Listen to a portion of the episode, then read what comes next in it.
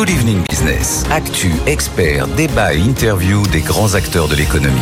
Allez, 18h12, on est de retour dans Good Evening Business et j'accueille euh, nos invités ce soir, ceux qui vont nous accompagner d'ici 18h30. Euh, Denis Le Bossé, bonsoir monsieur Le Bossé. Bonsoir. Merci d'être avec nous, président du cabinet ARC, euh, que tout le monde connaît quand on est auditeur de, de BFM Business, bien sûr, un cabinet de recouvrement des, des impayés.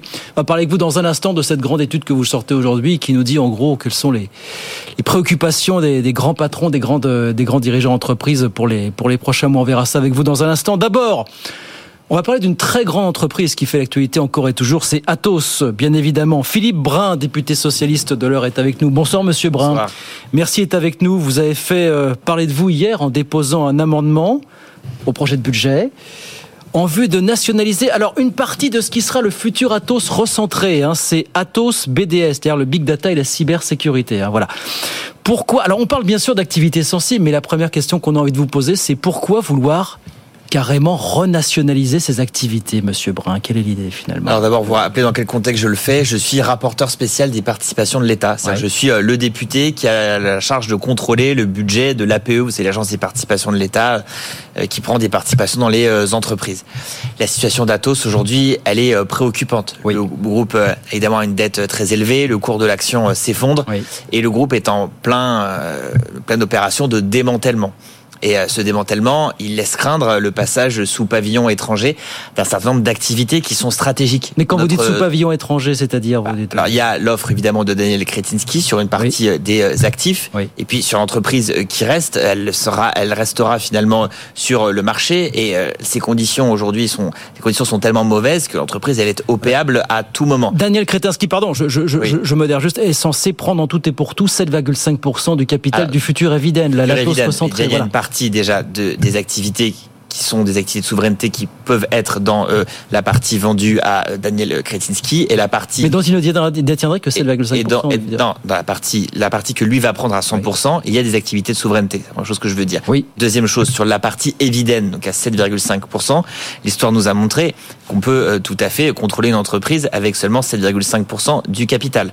Et aujourd'hui, euh, la, À quel exemple, à quel exemple faites référence L'actionnariat d'Atos, par À exemple, est extrêmement dilué. Bah, par exemple, je sais pas, Vivendi. Vous voyez que Vincent Bolloré, il a commencé par prendre la présidence du conseil de surveillance de Vivendi avec 4% euh, du capital. Donc on voit bien qu'en étant euh, dans une entreprise qui est très diluée, on peut avoir tout à fait Vous des voyez, gens... fr- franchement, vous voyez Kretinsky avec le nombre euh, d'intérêts qu'il a déjà en France et qu'il entend prendre encore En France, venir En tout de cas, manière la hostile réalité, conquérir. la réalité, la réalité, c'est que moi, je vais pas à Daniel Kretinsky. La réalité, c'est qu'aujourd'hui, les activités de souveraineté, Oui. que sont les supercalculateurs. Ça, les logiciels de nos centrales nucléaires, les logiciels de nos compteurs Linky, le portail des douanes, les téléphones de l'armée, qui sont aujourd'hui des activités importantes et qui euh, ont risque d'être démantelées ou vendues au plus offrant compte tenu de la situation financière extrêmement délicate de ce Oui. groupe. Qu'est-ce que je dis? Je dis il faut les nationaliser temporairement, pas pour qu'elles soient ad vitam aeternam dans le giron public, mais pour qu'elles soient revendues à des repreneurs français. J'en ai rencontré, j'en ai auditionné. Je peux pas vous dévoiler les noms car les offres aujourd'hui sont secrètes. on va en parler dans un instant. Il y a des repreneurs Ouais. français qui sont prêts à reprendre cette, ces, ces, ces activités. Alors on nationalise quoi Vous avez dit BDS. On nationalise pas seulement BDS hein, dans mon amendement. Oui. On nationalise aussi Atos, WorldGrid. World Grid, c'est les exactement. Deux, les, Ouais. deux, les deux divisions euh, que nous voulons nationaliser. Est-ce qu'il n'y avait pas d'alternative justement à une renationalisation malgré tout? Est-ce que vous n'auriez pas été satisfait de voir, bah, je ne sais pas, l'État participer à l'augmentation de capital qui est prévue d'ici la fin de l'année à hauteur de 900 millions d'euros Ou voir, pourquoi pas, euh, un des, euh, la BPI entrer au, au capital directement d'Atos Est-ce que ça n'aurait pas été des, des alternatives Ça finalement pourrait être des alternatives. Aujourd'hui, euh, c'est pas celles qui sont euh, sur la table. Euh, Aujourd'hui, euh, on part pas vraiment là-dessus. Ça, c'est une info que vous avez et qu'on n'a pas. Oui. ça, moi, en tout cas, il nous semble, et je suis pas le seul à le penser, puisque Olivier Marlex, qui est président du groupe LR à l'Assemblée, a déposé un amendement qui va dans le même sens que le mien. Nous pensons que la meilleure chose à faire, c'est de nationaliser les activités de souveraineté et ensuite de les revendre à euh, des acteurs français de référence. On les connaît, j'ai pas besoin ici de, de on, les va nommer. on va en parler. Comment est-ce que vous expliquez le silence? Parce qu'on peut parler de silence assourdissant de l'État sur ce sujet depuis des semaines. Comment vous l'expliquez, vous, personnellement? Ben, en vérité, quand on s'intéresse aux participations de l'État, euh, et c'est mon cas puisque c'est ma responsabilité à l'Assemblée nationale, on se rend compte que la prise de décision au plus haut niveau de l'État ne se fait pas dans les circuits classiques. En vérité, euh, on le sait bien, le président de la République, il, est passionné hein, par les participations de l'État. C'est quelque chose qui l'intéresse. Hein, c'est un ancien euh, banquier d'affaires Et on sait aussi que son secrétaire général de l'Élysée, Alexis Kohler, est l'ancien, un ancien de l'Agence des participations de l'État. Et donc, les arbitrages remontent très très haut, beaucoup plus haut que sous les quinquennats précédents, Nicolas Sarkozy, François Hollande ou encore Jacques Chirac.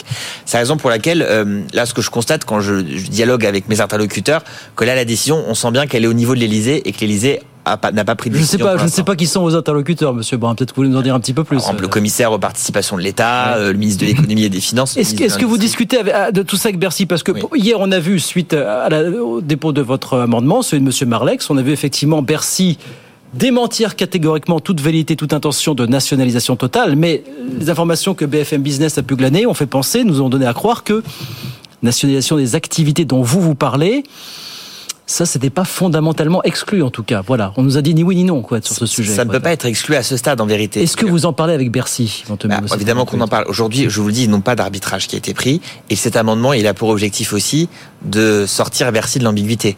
Euh, moi, j'ai demandé au ministre de venir demain matin en commission des finances pour nous expliquer euh, on ne cherche pas à mettre en difficulté le gouvernement, en vérité. On cherche à avoir des réponses sur ces actifs qui sont stratégiques et sur notre souveraineté nationale. On ne veut pas avoir à pleurer maintenant dans six mois et faire une commission d'enquête en sachant pourquoi nos supercalculateurs sont passés sous pavillon étranger ou pourquoi le logiciel de gestion de nos centrales nucléaires est passé sous pavillon étranger. Il a des chances de passer. Il a des chances de passer cet amendement, Monsieur. Il va, il va passer. Comment ça, il va passer bah, C'est-à-dire que, a priori, si LR le vote, toute la gauche le vote, un groupe indépendant qui s'appelle Lyot va le voter probablement aussi. Il y a une probabilité que l'amendement passe demain. Mais après, de toute façon, le budget est adopté par 49.3. Oui. Le gouvernement aura tout à fait le loisir de le retirer s'il le souhaite.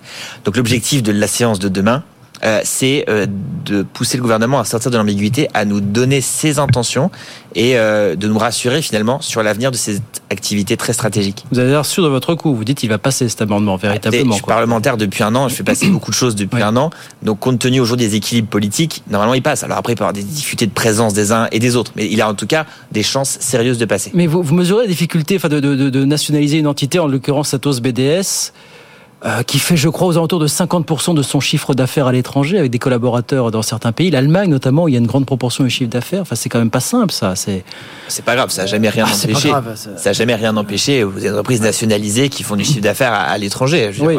C'est pas une difficulté. EDF 100% public aujourd'hui euh, réalise beaucoup d'activités à l'étranger. Donc, je lis cette petite phrase de votre amendement qui court, hein, qui fait quelques qui fait quelques lignes. Ces actifs stratégiques seraient ensuite donc revendus. Vous en avez parlé aux sociétés françaises intéressées, dont la plupart des propositions, malgré leur sérieux, sont jusqu'à aujourd'hui euh, demeurées sans réponse. À quel groupe faites-vous référence exactement, Monsieur Brun? Je ne peux pas vous le dire, euh, car ah bah, ces offres sont confidentielles. Bien, euh, donc je ne peux pas vous dire qui aujourd'hui fait une offre. J'ai accès à des informations que je peux pas aujourd'hui divulguer, mais ce que je peux en tout cas dire, c'est qu'il y a eu des offres d'acteurs français. Est-ce que vous avez été, alors je dirais pas mandaté, mais approché par ces groupes justement pour vous, faire leur porte-parole ces dernières semaines? Non, non, non, non, absolument pas. Non, non, j'ai pas été approché du tout par ces groupes. Mais ces groupes, ils sont connus quand même. On sait qui est intéressé aujourd'hui. Airbus a été intéressé. Ne semble plus être aujourd'hui. Thales a été intéressé il y a un an, ça on peut pas le nier, euh, Monsieur Brun. En tout cas, moi en tant que député, en tant que représentant des contribuables, en tant que est-ce que vous avez en contact Je vais vous citer les quatre dont on parle Airbus, Thales, OnePoint et le groupe Aztec. Oui. Avez-vous été en contact avec ces groupes? Non, non, j'ai pas été en contact direct avec ces groupes. Un contact direct ou indirect Non, j'ai pas été en contact du tout avec ces groupes, direct ou indirect. Oui. Je peux vous le dire, je n'ai jamais, jamais eu de contact avec ces groupes. Mais vous pensez qu'un de ces groupes serait de nature à accueillir ces activités stratégiques Écoutez, c'est simple. Je veux dire, il euh, n'y a pas besoin d'être grand clair pour penser qu'une entreprise comme Thales, euh, qui euh, est un grand client de l'État, l'État est actionnaire principal de Thales, pas être grand clair pour penser que ça pourrait être une bonne idée que Thales reprenne une partie des activités qu'on a mentionnées. Sauf qu'il y a un an, alors vous me direz, il est parti désormais. Bertrand Meunier, qui était le PDG de d'Atos à l'époque, ne semblait pas vouloir d'un tel rapprochement Est-ce que vous dites qu'avec un acteur comme euh, comme Thales, finalement, le terrain est peut-être plus propice maintenant bah, qu'une page cas, mon avis euh, personnel, qui n'est évidemment pas celui du gouvernement. Je suis un député d'opposition. Mon avis personnel, c'est que moi, je trouve que ça va bien avec avec Thales. Euh, voilà, il y a un alignement entre euh, euh, ça va bien avec Airbus aussi s'ils sont intéressés, ça va bien avec les deux autres acteurs dont vous avez parlé. Nous, notre intérêt, c'est la souveraineté nationale. Et nous, ce que nous voulons, c'est qu'il y ait un acteur français qui aujourd'hui assure ses activités, quel qu'il soit et d'où qu'il vienne. Bon, est-ce qu'on peut considérer que vous avez été en contact au moins avec l'un de ces quatre acteurs. Non, non, je n'ai pas été en contact avec aucun de ces quatre acteurs. Et je peux vous le dire, je peux le dire sous serment. Euh, je n'ai rencontré aucun de ces quatre acteurs. Et la dernière question, je vous la repose. Vous semblez considérer que cet amendement va, va passer. Est-ce que cet amendement qui a vocation pour vous à être adopté ou plus à faire pression sur le gouvernement pour qu'il sorte du bois? On a l'impression que c'est plus ça en fait. De toute façon, euh, c'est un amendement de crédit. Donc s'il est adopté, euh, après le gouvernement a le loisir ou pas d'utiliser les crédits, si vous voulez. Euh, il peut annuler les crédits après. Donc c'est quoi? C'est une autorisation parlementaire. C'est nous, on représente les contribuables.